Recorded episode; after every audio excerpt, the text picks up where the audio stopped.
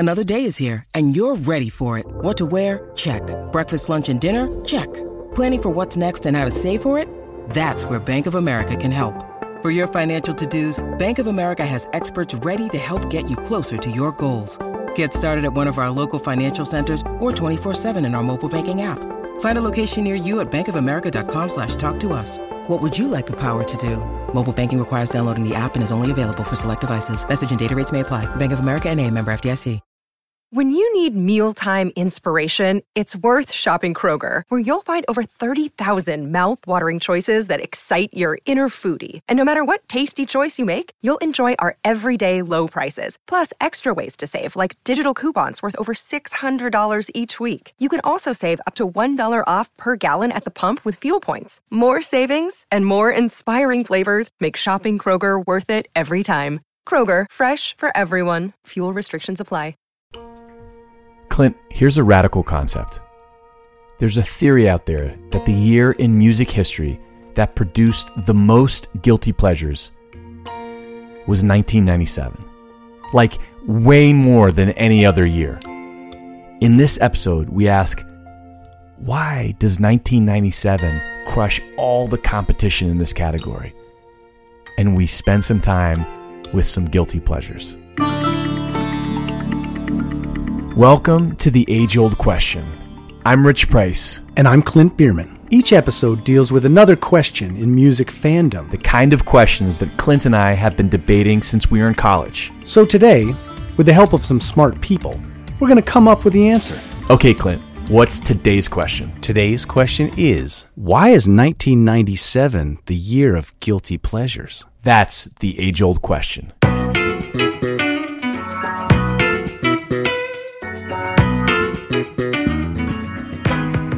The term guilty pleasure is defined as being something that one enjoys despite feeling that it's not generally held in high regard.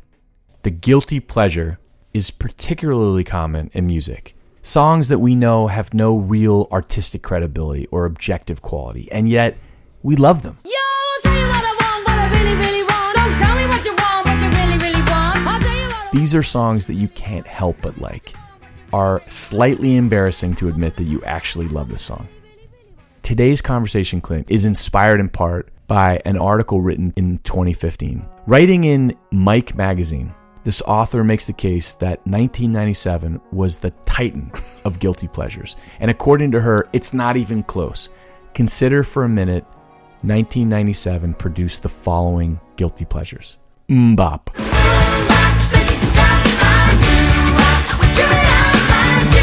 I Believe I Can Fly by R. Kelly. I believe I can fly.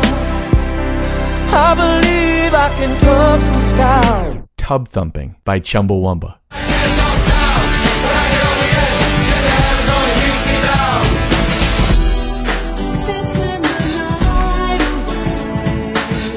Wannabe by Spice Girls. If you wanna be my lover, you gotta get with my friends. Make it last forever.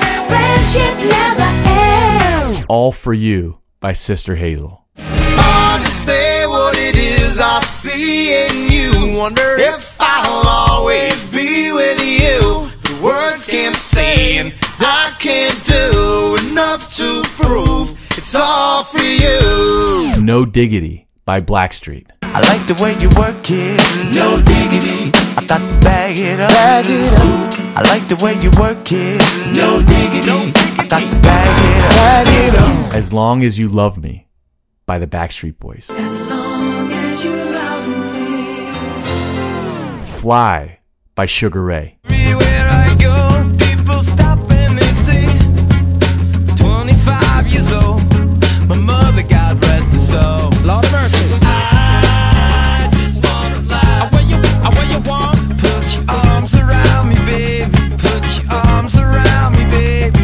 Barbie Girl by the Danish group Aqua. I'm a Barbie girl in the Barbie world. Life is plastic, it's fantastic. You can brush my hair. Semi-Sharmed Kind of Life by Third Eye Blind. Yeah.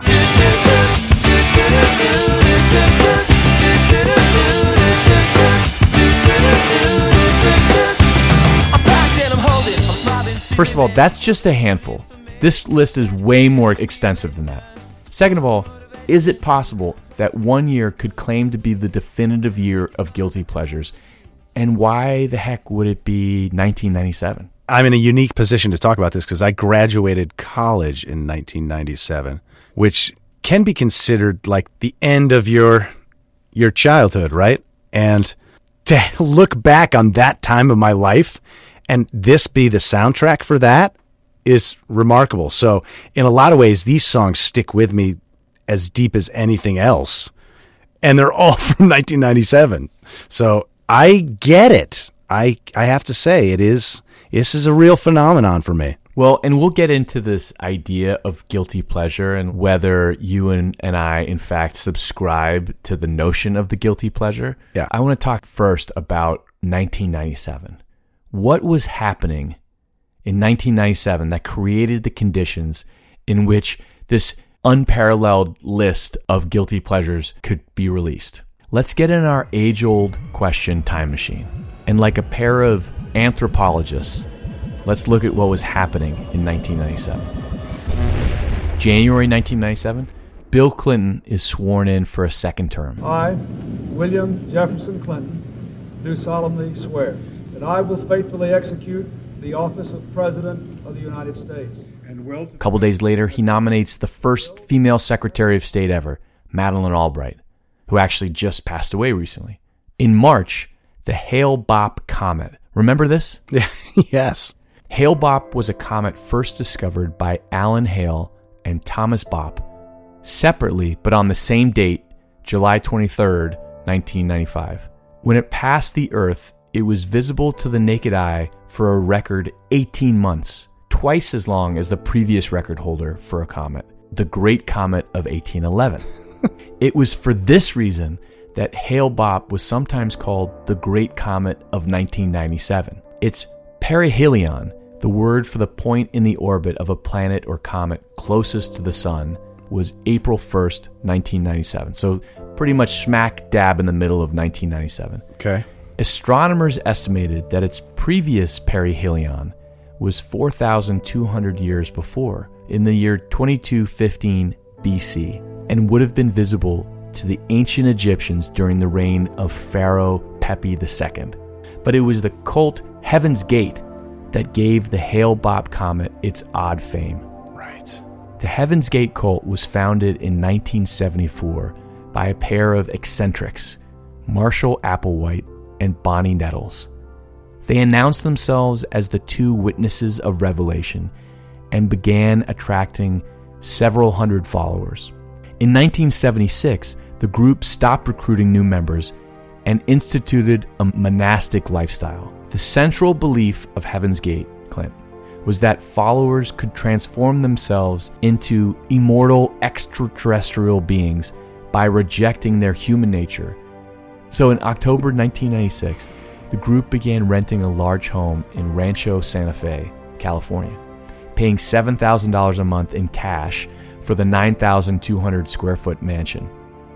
On March nineteenth, nineteen ninety-seven, Applewhite and thirty-eight of his followers committed mass suicide after asserting that the U F O that they had been waiting for for years was trailing just behind the Hale-Bopp comet, and that their souls would board the spaceship, bringing them to another level of existence above human. Now, the end of the age, I'm afraid I feel, is right upon us. At this point, this is considered a mass suicide investigation. We'll see you in our next session. It's a very short time before our departure. That doesn't sound reasonable to me. No. Okay. Does this have anything to do with guilty pleasures? I don't know, but it's an interesting and odd thing that happened in nineteen ninety-seven. What else happened in nineteen ninety-seven? I B M's Deep Blue computer defeats Garry Kasparov in chess. This is the first time a computer beats a chess world champion. Deep Blue has defeated world champion Garry Kasparov in an absolutely stunning... This is like Skynet going online and becoming self-aware in The Terminator. Speaking of films, the three biggest films of nineteen ninety-seven... Titanic. Oh, yeah. I'm the king of the world! The Lost World, Jurassic World. Oh, yeah. Ooh, ah, that's how it always starts. But then later there's running and then screaming. And Men in Black. Oh, yeah. We work for a highly funded yet unofficial government agency. We'll take it from here. Who the hell are you? I N S Division six. Men in Black. Protecting the Earth from the scum of the universe. George Clooney, then a star of N B C's E R, People Magazine's Sexiest Man Alive. And he starred in the critically panned Batman and Robin. Mm-hmm. My name is Freeze. Learn it well. Batman and Robin. Princess Diana dies in a high-speed chase in Paris. The world is in shock. Diana, Princess of Wales, is dead, and Britain is in mourning. Elton John's tribute to his friend was a remake of Candle in the Wind. Now in the nave, Elton John sings Candle in the Wind with new words specially written a few days ago by Bernie Taupin. Goodbye, England's Rose. May you ever grow in our hearts. You are the grace that placed yourselves where lives were torn apart. You called out to our country, and you whispered to those in pain. Now you belong to heaven, and the stars spell out your name. And becomes the second biggest selling single of all time. Clint, what's the biggest selling single of all time? I'll give you a clue. It came out in nineteen forty-two. Oh, wow. I'll give you a clue. You and I like to sing it one time every year. Old Lang Syne? White Christmas by Bing Crosby. Is the number one selling single of all time. Of all time. By Bing, the Bing act- Crosby's. Good for him. Wow. I'm dreaming of a white Christmas. Elsewhere, the animated series South Park premieres in nineteen ninety-seven. Oh, we, there's something. Going down south, I'm going to have myself a time. Friendly faces everywhere, humble folks without temptation. Going down. Ellen DeGeneres comes out of the closet publicly. This is this is so hard, but I, I, I, I think I've realized I'm gay. Jeff Buckley, the singer-songwriter who is a rising star in music we've talked about on previous episodes, drowns in a tributary of the Mississippi on May twenty-ninth, nineteen ninety-seven. And I've seen your flag on the Marble Arch, and love is not a victory march. It's a cold and it's a broken hallelujah. Also in nineteen ninety-seven, your boy John Denver crashes his airplane and dies. Rest in peace, my man. On Close Up this morning, the investigation into the death of singer John Denver. Police and federal investigators are still retrieving what's left of Denver's experimental plane, hoping to discover what caused it to plunge into the Pacific. Do you remember that? I do, yeah. He had an impact on you. Like, you grew up listening to John Denver. Big time. Yeah, yeah, big time. Oof. Other notable deaths in nineteen ninety-seven. Chris Farley dies of a drug overdose. Oh. The Notorious B I G dies in a drive-by shooting. Michael Hutchence of yes. N X S dies of autoerotic asphyxiation. Interesting way to go. Tough for the record books. Like, he had such a great legacy. In literature, an unknown author named J K Rowling publishes a children's novel called Harry Potter and the Philosopher's Stone. Wow. Another literary moment of note. The Reverend Robert Shields had a diary so long that it filled ninety-four boxes and contained thirty-seven point five million words, chronicling every five minutes of his waking life between the years nineteen seventy-two and nineteen ninety-seven. It sounds exhausting. Can you imagine? No. What? All he did was write? Dear Journal, I'm writing again. I'm starving. A fourteen-year-old boy named Nathan Zoner was able to get forty-three out of his fifty classmates to vote to ban dihydrogen monoxide for his school science project. His project was aimed at demonstrating that the use of true facts can lead people to embrace false conclusions. Dihydrogen monoxide is another description of H two O, or water. So this kid Nathan managed to scare or convince forty-three of his fifty classmates that dihydrogen monoxide was something that they should be concerned about. Wow. Where's that kid now? Let's find that kid. Let's find that kid. In tech, Steve Jobs returns to Apple as its C E O after wow. quitting twelve years earlier. This event may have had the biggest impact on our lives of anything that we've discussed so far. That's incredible. You're right.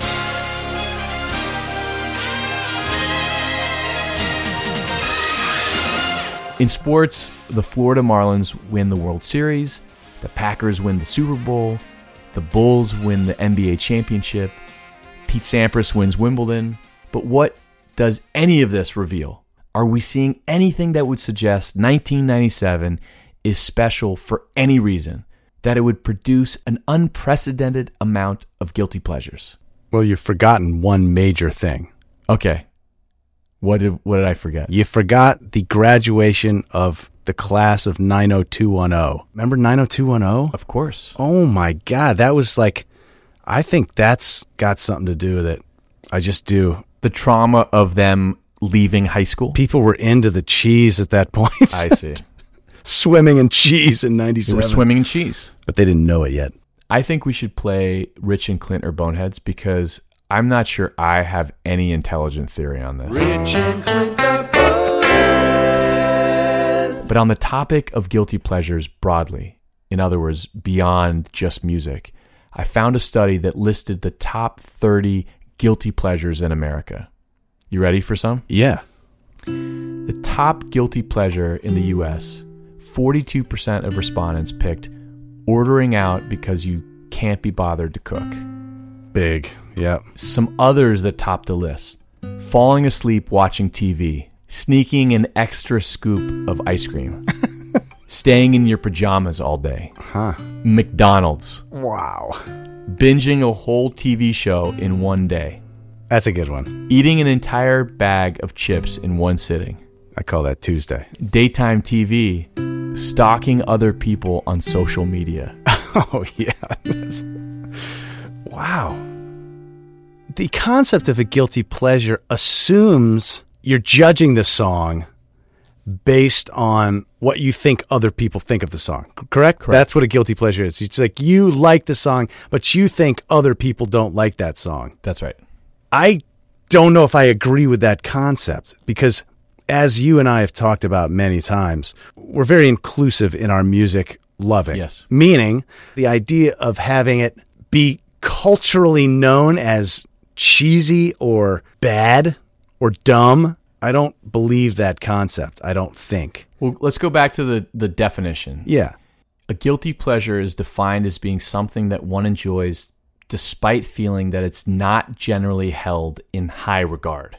Right. So you're judging the song based on what you think other people think. That's right. ninety-five percent of these songs you and I are both going to love because we're open to the concept of a song being great regardless of the artistic merit, whatever goes along with that. And if a song is popular and I don't like it, I generally think the problem lies with me. Like, I just don't get it. Rather than say, like, if millions and millions and millions right. of people like it and I don't like it, it's like, I... I just don't get it. I don't get it. Okay, Clint, this is a special edition of our Let's Go to the Comments segment. Let's go to the comments. But instead of comments from our listeners, these are voicemail messages from past contributors, past guests to this show, telling us what their guilty pleasures are. The first, Brian Chartrand from my band, The Sweet Remains. I don't believe in the concept. I'm just going to say it up, up front here. I think that you should allow yourself to listen to all music guilt-free. Whatever it is you want to get into, you do you. That's what I always say. Anyway, love the podcast. Peace out. So Brian's making the point that you're making, which is... Yeah, that's it. This is sort of a false premise of guilty pleasures. Right. Let's listen to our friend Emily Voorhees. I do enjoy going into one of those isolation karaoke rooms. And what I typically do is warm up with some Cher, Melissa Etheridge, uh, and then wind into some uh, Broadway show tunes, Cats, Phantom of the Opera, The Lion King. And then I always close with Pour Some Sugar on Me. That's how I bring down the house in my uh, solo karaoke room. I love that Emily's guilty pleasure is actually like a full night of music. Yes, that's amazing. Let's hear from our friend Jack Gauthier, oh, yeah. longtime collaborator and producer who runs a great studio down in Rhode Island called Lake West Recording. This is what Jack had to say. Rich and Clint, what a great question. By the way, as you guys know, I'm a huge fan of your podcast. I want no uh, judgment here on this, but uh, one of my truly, truly top, probably top ten songs of all time is a song by Bread called Diary. There is just no arc of a song like this song. It goes from him thinking that someone's in love with him, they're they're literally writing their whole diary about him. At the end of the song, he realizes he's reading her diary and it's about another guy. I found her diary underneath the tree and started reading about me. The words began to stick and tears to flow. Her meaning now is clear to see. The love she'd waited for was someone else, not me. Soul crushing, soul crushing stuff, but beautiful. Beautiful voice, great arrangement, simplicity of writing. Can't beat it. That's I tough. don't know that. I don't know that tune. Jack, thank you for expanding our horizons. Clint, let's listen to Josh Panda. Nice. I'm going to have to say Korn's first album. It was just a time and place, riding in my brother's beat-up Ford Ranger, mid nineties, listening to Korn on the little C D player that was connected to the cable that had the cassette player on it that went into the cassette deck. As a grown man, I do occasionally, when I'm alone, find myself thrashing my head and neck about to Korn. Korn. That's yeah. a great call. That is, to me, a guilty pleasure. That, I think, like, I think, like, if I ascribe to this phenomenon, that's a good example. I don't, but. Because it's music that's not generally held in high regard, and yet you can't help yourself. Right. Let's listen to the incredible Tony-winning Broadway actress, Kelly O'Hara. Here's what Kelly had to say. Uh, a guilty pleasure for me would maybe be Lady in Red. Oh, yes. Lady in Red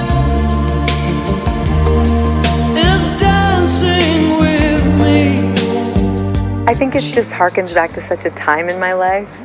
Um, I must have been, you know, like an early teenager that was all wrapped up in hormones or something. But the but Lady in Red was a big one for me. All Wrapped Up in Hormones, the name of Kelly's next album. Oh my! I love that, Lady in Red. It's true, and I think that's a great example of, of I a think guilty too. pleasure. Yeah, because it's the production, the production that's a little cheesy. Like if we remade that song right now, that's a great song. Except at the end when he's like, "I love you, I love that." You.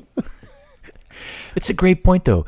When Travis put out their version of Hit Me Baby One More Time, the Britney Spears song, it's then that I realized that the song itself was a great song. How oh, wow. well that song was crafted. Max Martin. By Max Martin. Yeah. Loneliness is killing me, and I, I must confess, I still believe, still believe, if I'm not with you, I lose my mind. Give me a sign and hit me, baby, one more time. Baby, all right, let's listen to the great singer-songwriter, author, TED Talk speaker, Stephen Kellogg.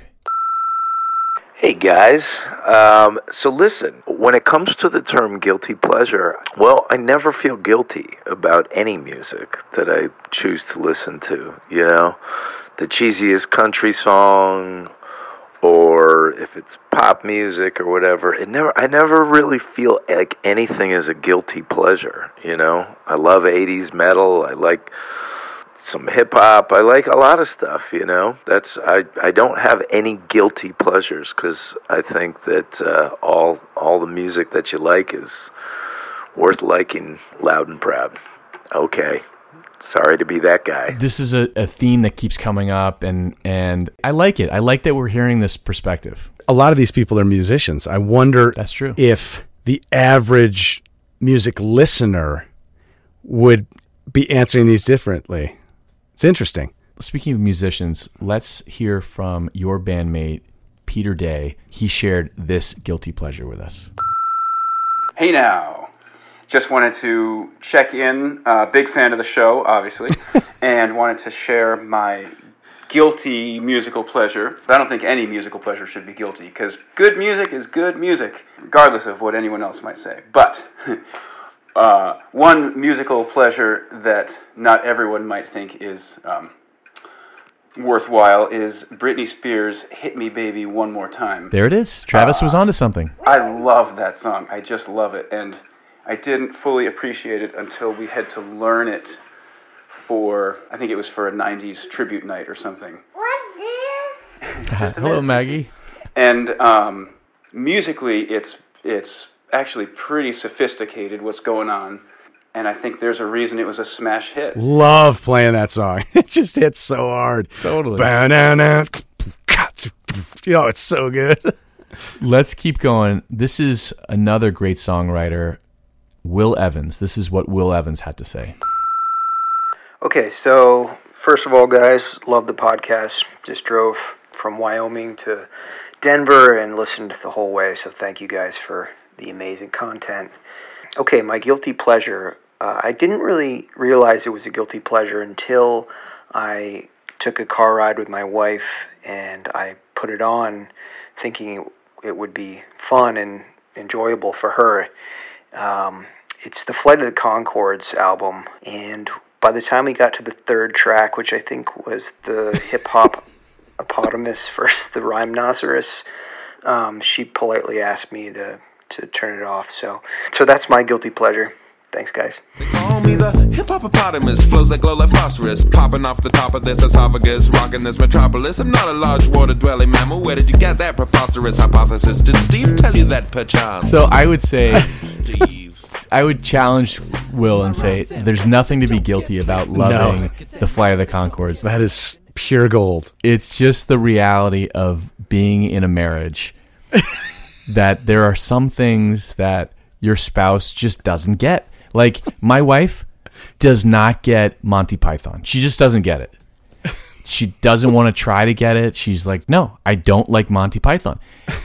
I would say this is a similar situation. Meanwhile, you and your boys are constantly doing Monty Python bits. Your wife interested in uh, photography, eh? Photographs, eh? He asked him knowingly. Photography? Yeah. Snap, snap, grin, grin, wink, wink, nudge, nudge, say no more. Oh, holiday stamps. Could be. Could be taken on holiday, could be. Could be holiday. Could be holiday. Okay, let's hear from the other member of my band in The Sweet Remains, Greg Naughton. Here's what Greg had to say. Hey, guys, it's your buddy Greg. Uh, Carly Rae Jepsen's Wow. Call Me Maybe. Definitely my guilty pleasure. I guess I'm a sucker for a four-on-the-floor kick drum. Same. And you gotta, I just tested it. I just listened to make sure that I was right, and it still got me going. It still works. It's a pretty tight pop song. All right, thanks, guys. Hey, I just met you, and this is crazy, but here's my number, so call me maybe. It's hard to look right at your baby, but here's my number, so call me maybe. Hey, I just met you, and this is crazy, but here's my number, so call me maybe. And all the other boys try to chase me, but here's my number, so call me maybe. I love it. I like, he went back and had to check his work. Yeah, he's like, wait, yeah, no, that's good. But again, it gets to the point of, at the root of however it's produced, it's a good song. Yeah, I mean, that is a catchy, catchy song. That thing sticks with you like luggage. We don't have a voicemail, but it was an email that I got from Steve Silberman. Remember, we spoke to Steve during the episode about what's the deal with the Grateful Dead. Here's this incredible guy. He's an, an award-winning author. He wrote the incredible book Neurotribes about neurodiversity. He also wrote a definitive book on the Grateful Dead called The Skeleton Key. In response to my question to him, what's your guilty pleasure, wrote this. Rich, I'm not really sure how to answer this question. One song I adore that doesn't fit into my usual categories, jazz, folk, avant-garde music, the Dead, Fish, et cetera, is Lionel Richie's delicious, sexy, slow burn all night long. Same. Just now, I noticed that a young prodigy, Jacob Collier, did his own version, so maybe I'm not so nuts. All night long, all night, all night, all night long, all night. You're not nuts at all, Steve. That is pure gold. Oh, man. This song is incredible. We have one more submission. This is our buddy, Jeff Simons. This is what Jeff has to say. Hey, friends. My guilty pleasure in music is, without a doubt, Rockford, Illinois' spectacular Cheap Trick. I don't like Cheap Trick. I slobberingly love Cheap Trick. I think their first five albums, Cheap Trick, In Color, Heaven Tonight, Live at Budokan, and Dream Police, are about as good as any other five first records by any other band ever. Interesting. And I'll include The Who, The Beatles, The Rolling Stones. You know, pick your big band. I'll put the first five Cheap Trick records up against any of them. I just love them without critical reservation. They sound exactly to me like rock and roll is supposed to sound like. And uh, I'll be in the white and black Cheap Trick checkerboard army forever.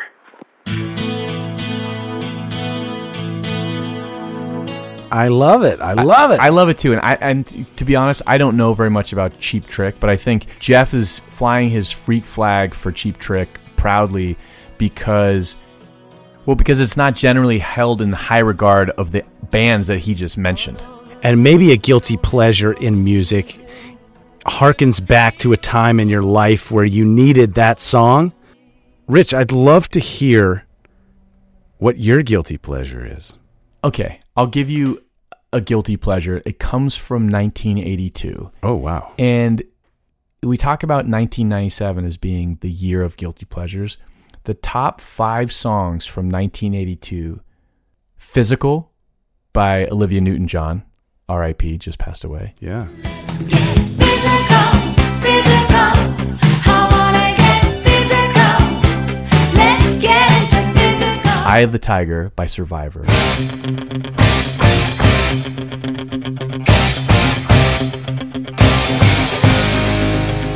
I Love Rock and Roll by Joan Jett.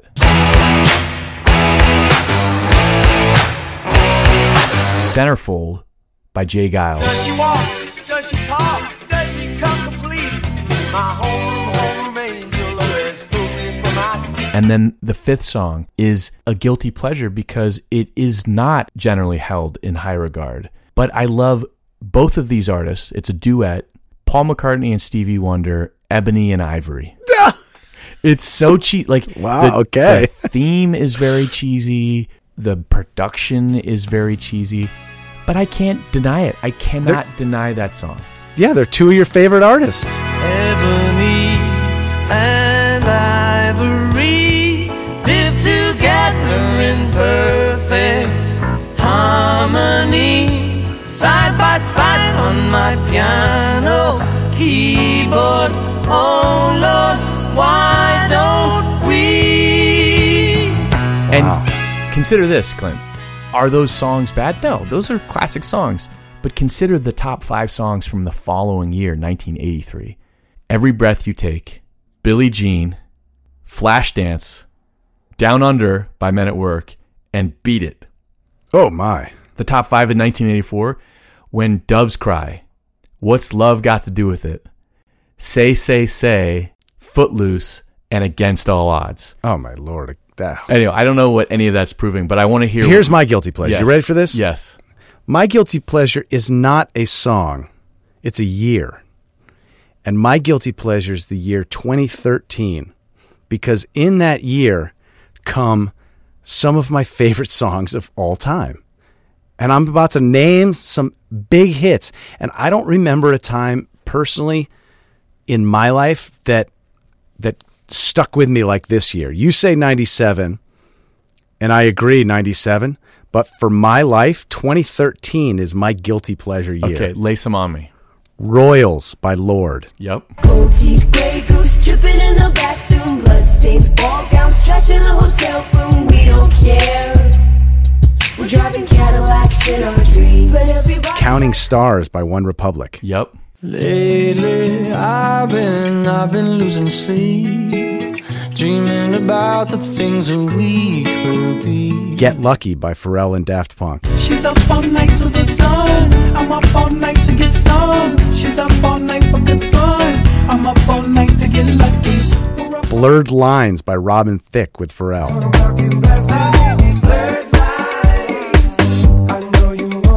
Wrecking Ball by Miley Cyrus. I came in like a wrecking ball. I never hit so hard in love. Mirrors by Justin Timberlake. It's like I'm a mirror. Oh, my mirror's staring back at me. Oh, Wake Me Up by Avicii. So wake me up when it's all over. When I'm wiser and I'm older. Happy by Pharrell. It might seem crazy what I'm about to say. Roar by Katy Perry. I got the eye of the tiger, the fire, dancing through the fire. I... The Fox. What does the fox say? Remember that one? Okay. What does the fox? What does the fox say? Yeah, that one. Uh, Story of My Life by One Direction. Yep. The story of my life, I'll take her home, I'll drive all night. Like, that's... Six, eight. That's like twelve, thirteen, fourteen songs. That's a playlist for me of songs that I just absolutely love. I think the kick drum sound in Wrecking Ball is one of my favorite moments in pop history. That fr- it came in like a wrecking ball. That kick drum yeah. is just crushes me. The list from nineteen ninety-seven, those are all songs that if you hear them on the dance floor, you like you freak out, right? Yeah. Just like those songs from twenty thirteen. Yeah. But again, what is a guilty pleasure, and who's to say you should feel guilty about it? So let's go back to this main question. Why is nineteen ninety-seven the year of guilty pleasures? And I think actually, as we've discovered in past episodes, the question is sort of a red herring because right. A, we're not sure that the concept of the guilty pleasure is one that we should spend time thinking about because as a number of our guests said, as you said, if the music makes you feel something, yeah, don't feel guilty about it.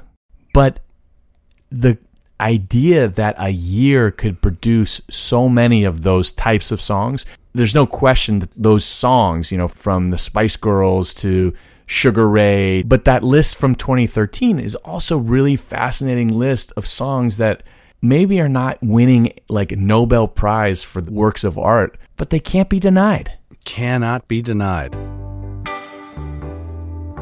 Yeah, I think I think we did it. I, I think, think we, we did absolutely it. did it. Like we did it more than usual. I think we just did it totally, and we had a lot of fun doing it. We hope you had as much fun as we did, and we hope you'll join us next time when we answer another age-old question.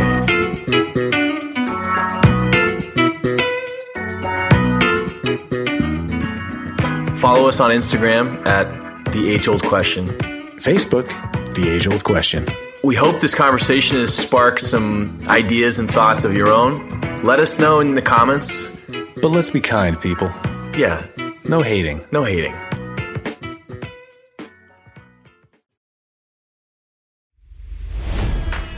It's N F L draft season, and that means it's time to start thinking about fantasy football.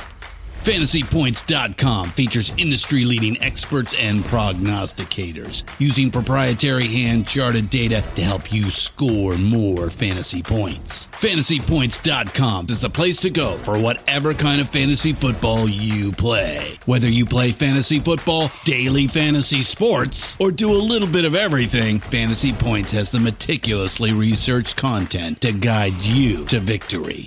And why wait for the fall? Fantasy Points also covers the new spring football league, the U F L. Join the guru, John Hansen, Scott Barrett, Joe Dolan, and other massive names in the fantasy football universe with an exclusive offer.